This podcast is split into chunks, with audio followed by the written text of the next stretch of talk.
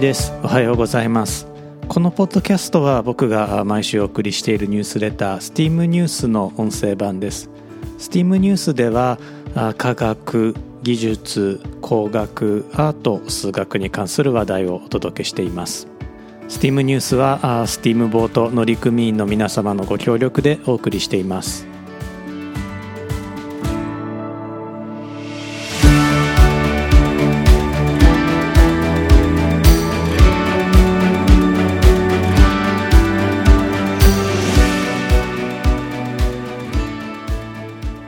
改めまして1です、えこのエピソードは2022年の2月10日に収録しています。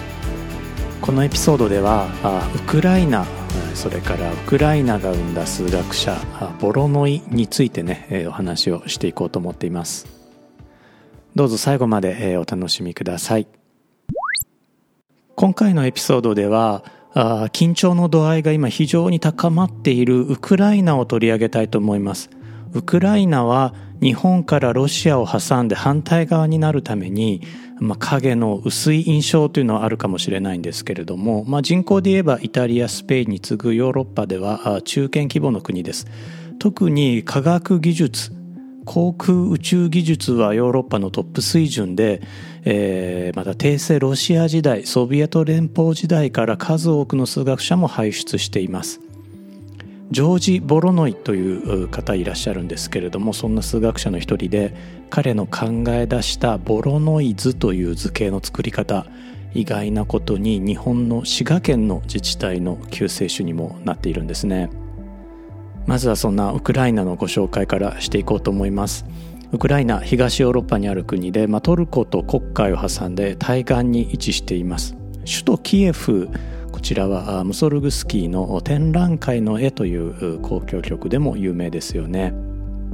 アメリカの女優ミラ・ジョボビッチもキエフ出身です。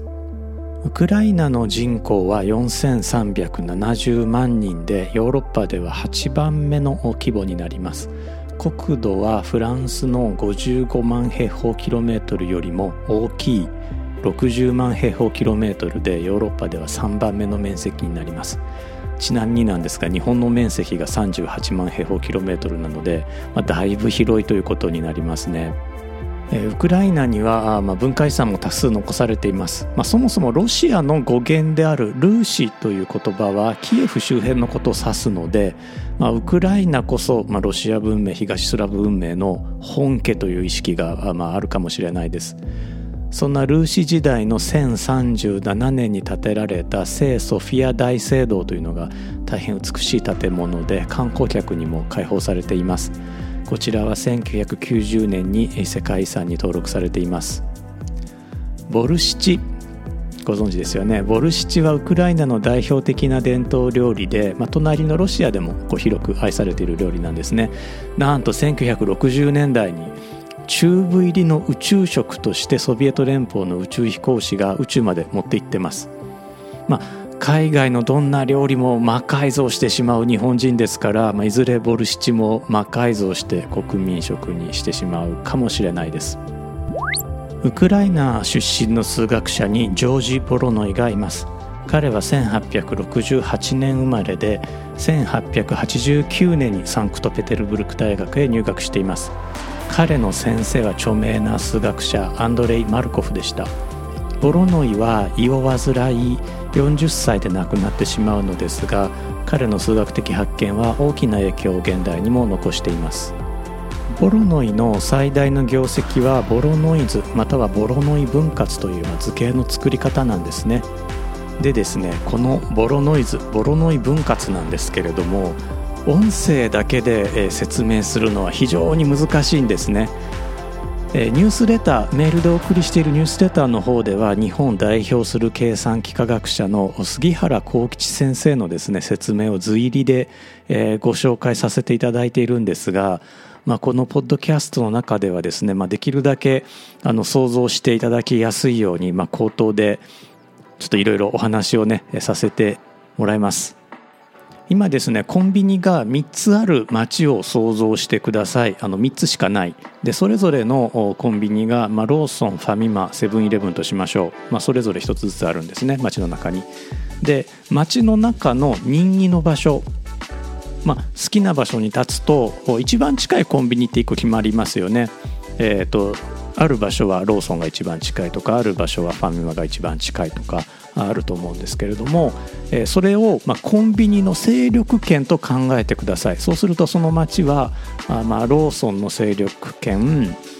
セブンの勢力圏ファミマの勢力圏っていう風にね、分かれるわけです。でちょうどその境目もあるわけですよね。ある場所はファミマとセブンまでの距離がちょうど等しいという場所がね、えー、あるわけです、えー、そういう線をつないでいくと、まあ、国境というか、まあ、勢力図の境目ができるわけですよね。勢力分布の境目ができるわけですよね。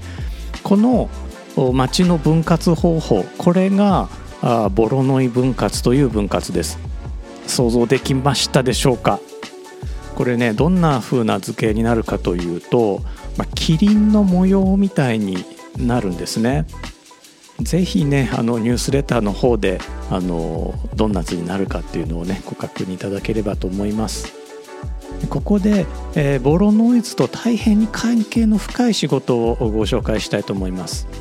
それがですね先ほどの勢力図とよく似ているんですがあ地図や海図に境界を引いていく、まあ、境目を引いていく仕事なんですね。この境界線引きがまあ、とある理由で滋賀県の自治体にも大きな収益をもたらしました。カラフトあるいはサハリンにはかつて日本で唯一となる地上の国境線がありました。しかし現在ではカラフトの南半分というのは帰属先未定、まあ、実際はあのロシアが支配してるんですけれども、まあ、そのため日本の領土ではなくなったので日本の国境というのは全て海上海の上にあることになります。でこの海上の国境をどのように決めるかなんですが昔は海岸から大砲の届く距離、これを領海と決めていました、その後領海の決め方は厳格化していてですね現在は干潮時の海岸線から最大12海里 22.2km と定められています。ただし海岸線が複雑な場合は一定のルールのもと定規を当てて海岸線を引き直すことが認められています。法的に決められたこの海岸線のことを領海規線というふうに呼びます。問題はですね対岸まで24海里ない海域や海岸線が地続きな国同士の場合ですねそんな場合どのようにして変えずに国境を引いていけばいいんでしょうか。そこで考え出されたのが等距離線主義という主張です。等距離線主義とは海上の国境上のどの点においてもその点から両国の領海規線上の最も近くにある点への距離が等しくあるべきだという主張です。等距離線主義が国際合意になったのは1958年ということですから、まあ、割と最近まで揉めてたということですね。この等距離線主義を実際に海図や地図の上で計算するために、まあ、いくつかの計算アルゴリズムというのは知られてるんですけれども数学的な基礎はボロノイ分割です。日本の領海も海上保安庁にあった領海確定調査室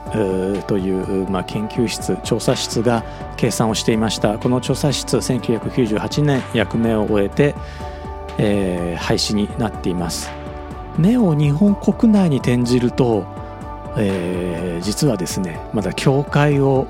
決めるための争い事というのがあるんですね。例えば東京湾内のとある埋め立て地なんですけれども隣接する区のどちらに帰属するのかが争われたことがあります。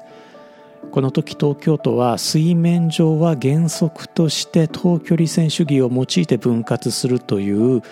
1995年の最高裁判決に基づいて分割案を示したんですが、まあ、最終的に、えー、両区は東京地裁で争いました。2019年に判決が確定しています。一方ですね滋賀県の琵琶湖なんですけれども琵琶湖に面した自治体の話し合いによって琵琶湖の上に境界が確定されています。これは2007年のことで境界は東距離線主義によって決められました。それまではですねあの琵琶湖はどこの自治体にも属してなかったんですね。これがまあ琵琶湖に面した自治体にそれぞれ東距離線主義で割り当てられたということになります。なぜ水面上の区割りが必要なのかといえばですねこれ琵琶湖の面積を自治体の面積に加えることで地方交付税が増額されるんですね。2005年に市町村合併によって誕生した高島市という市があるんですがこれ琵琶湖の、えー、北西側にあります。琵琶湖の4分の1を確保したことになりまして、えーまあ、市の面積が511平方キロメートルから693平方キロメートルへと36%増えました、まあ、そのおかげだったのか、まあ、その琵琶湖の面積をですね、まあ、繰り込んだ2007年から2008年にかけてこの1年で高島市の地方交付税が8.4%増額されています、まあ、これが琵琶湖の面積分がどれだけ反映されたのかというのは分からないんですけれども、まあ、滋賀県、まあ、特にその琵琶湖に面したあの地方自治体はですね増えた地方交付税の一部をこの琵琶湖の保全に使うということで、まあ、半分ですかね増えた額の半分をあの琵琶湖の保全に使うということで合意をしていたそうです。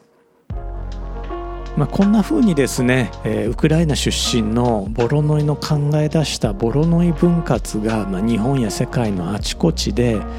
区割りの解決の手段として使われているというね、えー、お話を前半お届けしました。さてエピソード後半では、まあ、ウクライナでねかつて起こったこと、まあ、そしてこれから起こるかもしれないことについて少しお話をねさせていただこうと思います。ウクライナ国内のクリミア自治共和国及びセバストポリ特別市これはあのウクライナの国内にあった自治共和国と特別市ですね。これが2014年3月11日ウクライナの承認を得ずにクリミア共和国として独立を宣言しました。同じ年2014年の3月16日クリミア共和国はロシア連邦への併合を問う住民投票を実施し開票の結果9割の賛成投票があったと発表しました。これ日本で例えると、まあ、例えば大阪府が日本政府に無断で独立を宣言するようなものなんですね。まあ、もちろんあの住んでる住民があそのロシア系あるいはまあ親ロシア系、まあ、親しいロシア系、が多かったとかですね、まあ、ウクライナ全体としては多民族国家なのでそういった事情はあったとは思うんですけれども、まあ、それでもあの国の一部がですね国に無断で独立を宣言して、えー、なおかつですね隣国への併合を問う住民投票を実施して、えー、なおかつですねそこに、えー、9割の賛成投票があったと発表までしてしまうというのはこれは異常事態と、えー、言えるんじゃないでしょうかね。翌日となる2014年3月17日ロシアのプーチン大統領はクリミア共和国の独立を承認し3月18日にはロシア議会にクリミア共和国の併合を求める演説をしています。あの繰り返しますけれどもこのクリミア共和国というのはあウクライナからま勝手に独立を宣言した国ですね。この関連法案が3月20日ロシア議員下院翌21日ロシア議会上院を通過しロシアはクリミア共和国を併合する条約を発効させましたそれ以降クリミア半島はロシアが実効支配をしていますまあ、つまりクリミア共和国の独立というのは、まあ、ロシア議会を通すための、まあ、ちょっとしたポーズだった可能性もあるんですね。このエピソードの収録時点ではロシアはウクライナ国境付近に10万人規模の軍を展開させていると報道されています、まあ、もしロシアがウクライナに侵攻したとすると5万人の市民が犠牲になり数百万人の難民が発生するかもしれないと米国政府は試算しています。まあロシアの真意は分かりません。本当にそのウクライナを自分の国の領土にしたいのか、まあ、それともこう危機を演出したいだけなのかああるいはそのウクライナの全部じゃなくて一部分、まあ、例えば東半分とかが欲しいのかそれはよく分かりませんがあまあ、もしロシアがウクライナに侵攻するのであればその前に大規模なプロパガンダというのが行われると思うんですね。これはあのクリミア半島を併合した時も地元の住民が望んでいたからだというような手をそういう体裁を取るわけですね。なので今回の危機も、今後ロシアがもしウクライナ侵攻するとすればこれはあの例えばロシア人が迫害をされたであるとかロシア軍に対しての攻撃があったとかといったプロパガンダを、まあ、プロパガンダのなのか真実そういうことがあるかもしれないんですけれども、まあ、そういったことを行われるでしょうし、まあ、逆に西ヨーロッパ側それからウクライナ側も当然プロパガンダの応酬というのをね、えー、することになると思います。でなぜまあそんな話をしているかというとこのポッドキャスト steam.fm というふうにね名前を付けているんですけれども STEAM というのは Science Technology Engineering Art Mathematics で